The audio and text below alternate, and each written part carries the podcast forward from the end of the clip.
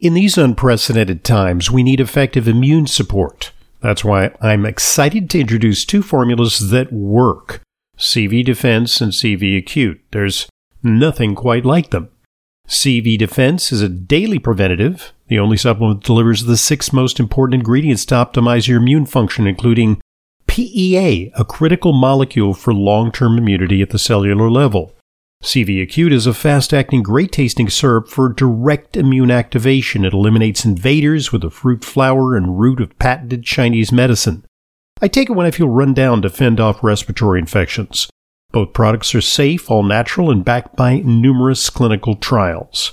For more information and to order, go to totalimmunehealth.com and take advantage of discounts from 30 to 50% just for listening to Intelligent Medicine. That's totalimmunehealth.com totalimmunehealth.com for the most exciting immune support products in years.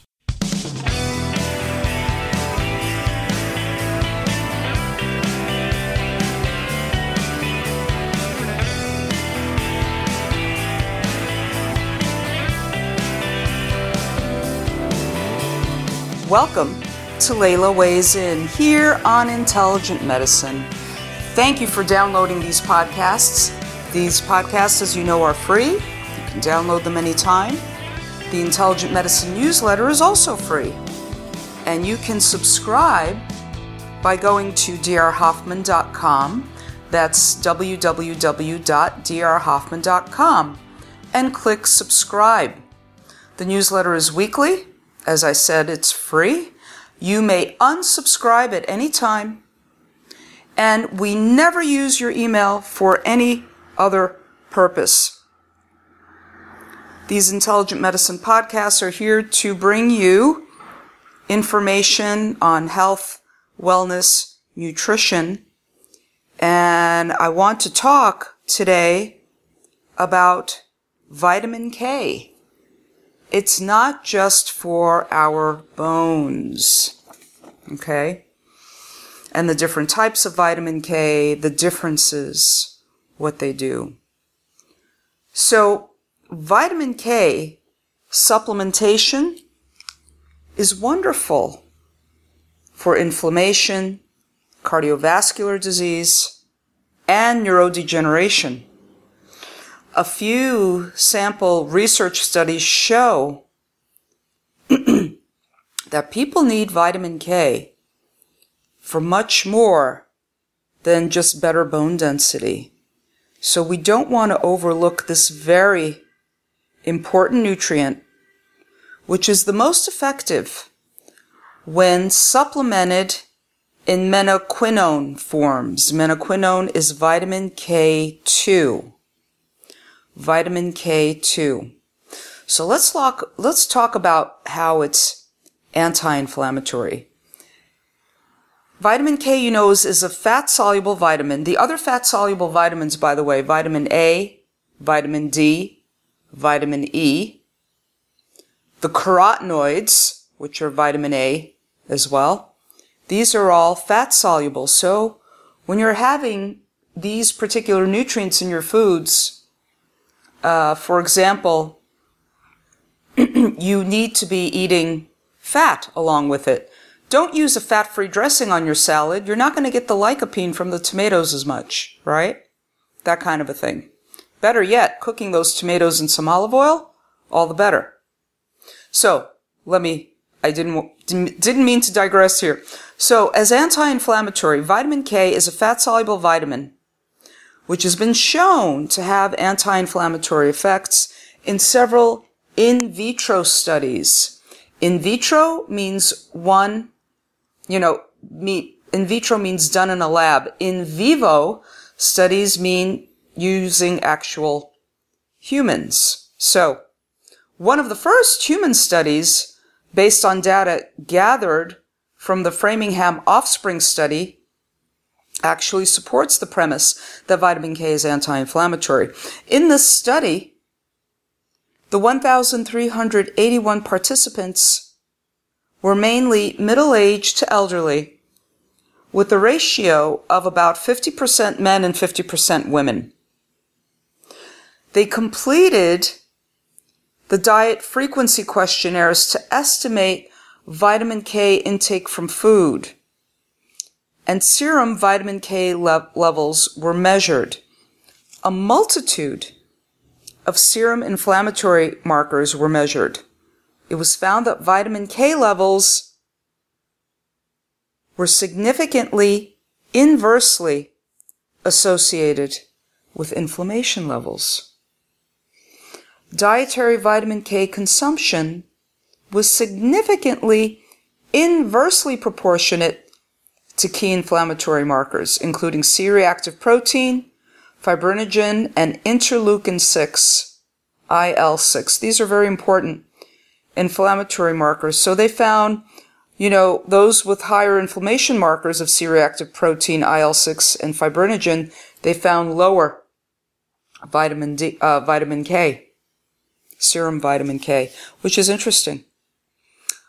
Vitamin K helps reduce arterial stiffness for cardiovascular protection.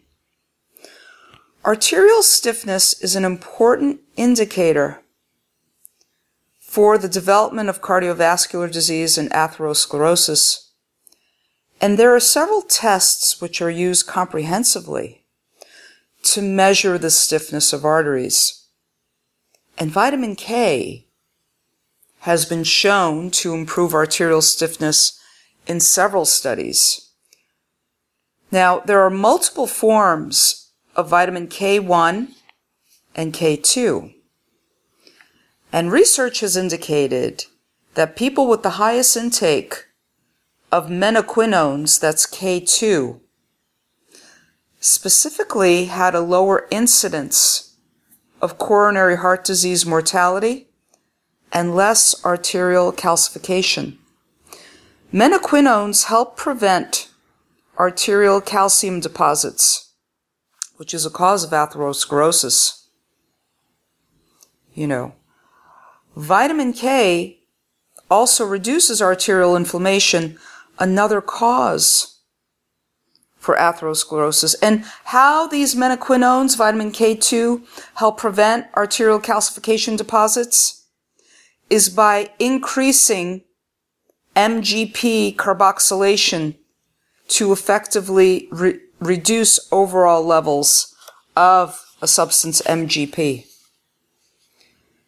So, in the first trial, which investigated the effects of vitamin K supplementation on cardiovascular health, 244 generally healthy postmenopausal women took either a placebo or 180 micrograms of MK7 form of vitamin K per day. MK7 is vitamin K2. After three years, the group taking the vitamin K supplement had significantly reduced levels of MGP and significantly improved parameters for arterial stiffness.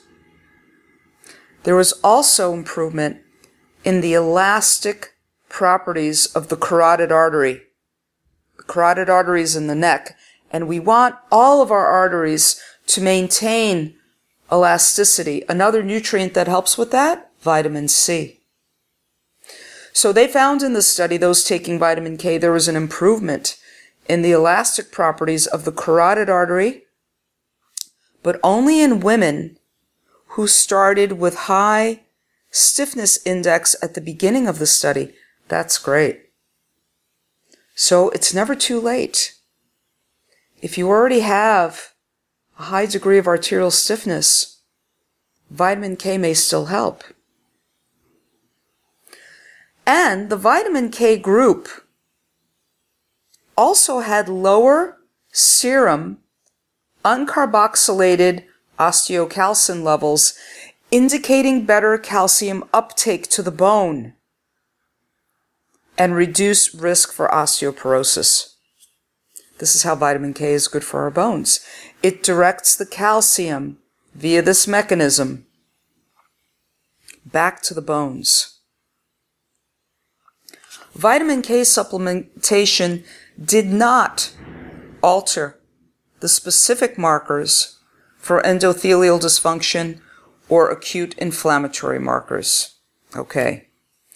So menaquinones, vitamin K2, are known to have a longer half-life and better activity than K1, which is found predominantly in green leafy vegetables. That's phylloquinone. So, significantly higher intake of vitamin K1 would be required to produce the same effects of 180 micrograms of, of MK7, which is vitamin K2, menaquinone. And you know, recent research has also told us, because uh, this this actually what I'm citing from is from uh, the American Journal of Epidemiology. Back in 2008, vitamin K and vitamin D status associations with inflammatory markers in the Framingham offspring study, right? But what we know from even more recent research is that we need to be taking more like 300 micrograms of MK7. Uh, the other thing, uh, let, let's see here. Let's move on with vitamin K. Vitamin K is crucial to the nervous system. It's been shown to be an important cofactor in the production of sphingolipid synthesis. Sphingolipid, sphingolipids are crucial fat present in nerve cell membranes. Sphingolipid dysfunction is correlated with the aging process and development of neurodegenerative diseases such as Alzheimer's disease and Parkinson's disease. Wow. Vitamin K is an important nutrient for the nervous system and cognition. However, only limited studies have been conducted to explore the relationship between cognitive function and vitamin K intake. One such study showed that women taking warfarin, which is Coumadin, and Coumadin is a drug that limits vitamin K, one study showed that women taking Coumadin in their first trimester of pregnancy resulted in babies being born with a range of neurological deficits. Another small study showed that patients with Alzheimer's disease had significantly lower consumption of vitamin K rich foods as compared to healthy peers. However, causation was not clear. So that was more observational. Hard to determine causation here, right? Studies show that vitamin K is converted to MK4 in the brain and is the predominant form found there. Cell studies have shown that MK4 has a neuroprotective effect, promotes neuronal survival, and prevents oxidative damage to nerve cells. Animal studies have shown that induced vitamin K deficiency caused hypoactivity and increased cognitive dysfunction with age. Now, you want to take that K2 because it's your brain that converts it to K4. You don't necessarily want to take a supplemental K4. We talked about that in an earlier podcast. You want to be taking K2. 180 to 300 micrograms a day would be the dose. Where else do we find vitamin K2? Because you know, we find phylloquinone, which is vitamin K1, in green leafy vegetables. But you'd have to eat a, turn, a ton of it, as I said earlier, for the conversion to K2. Whereas K2 It's in natto, which is fermented soy. K2 is also in meat and in cheese. You having a steak and a salad? Beautiful. You're getting plenty of K. K2 and K1. So, further clinical trials are warranted, of course, to better understand the potential for vitamin K to prevent neurodegeneration. Vitamin K levels are significantly lower in patients with MS, with multiple sclerosis. This is interesting. Vitamin K2 has a role in protecting mitochondria, reducing inflammation, and protecting neurons, all of which may be beneficial in slowing the progression of multiple sclerosis. MS is a progressive, chronic, demyelinating disease with excessive neuroinflammation and no known cure. What happens is in MS, the immune system has been triggered, often by diet and lifestyle choices, has the immune system is triggered to attack the myelin sheaths which surround, which kind of coat the nerve cells, the neurons. And by attacking them, causing demyelination, destroying this very important myelin sheath. This is the pathophysiology of MS. In a small clinical study, vitamin K levels were measured in 45 MS patients and 29 healthy controls. And it was found that the MS patients had significantly lower vitamin K2 levels as compared to controls. The average was 235 nanograms per milliliter versus 812 nanograms per milliliter, respectively. It's not clear why MS patients would have significantly lower vitamin K levels than healthy persons. One cause may be that vitamin K is converted in the intestines into active, usable forms, and M- MS patients commonly have impaired microbiomes, which may compromise vitamin K efficiency. Yeah. The microbiome, as it's turning out, is related to the pathophysiology of so many conditions. Also, MS patients may use up more vitamin K due to a chronic neuroinflammatory state. The study also showed that the longer a patient had the disease, the lower their vitamin K levels were possibly indicating that the disease use, uses vitamin K at a faster rate. Very, very interesting. Very interesting. Uh, this comes from vitamin K in the nervous system, an overview of its actions, advanced nutrition textbook. Uh, Menaquinone 7 supplementation improves arterial stiffness in healthy postmenopausal women, a double blind randomized clinical trial. Uh, and also vitamin K2 in multiple sclerosis patients. It's a German study, the Central European German, uh, Journal of Medicine from 2018. And this comes to you from restorative formula, formulations. restorative formulations. Good, very important information on vitamin K. So just a little review here.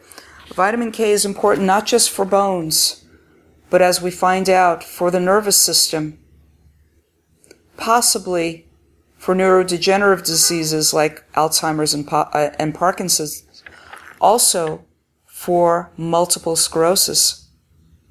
Vitamin K is anti inflammatory. It's been found to be inversely uh, uh, related to inflammation, high inflammation, low vitamin K, and vice versa.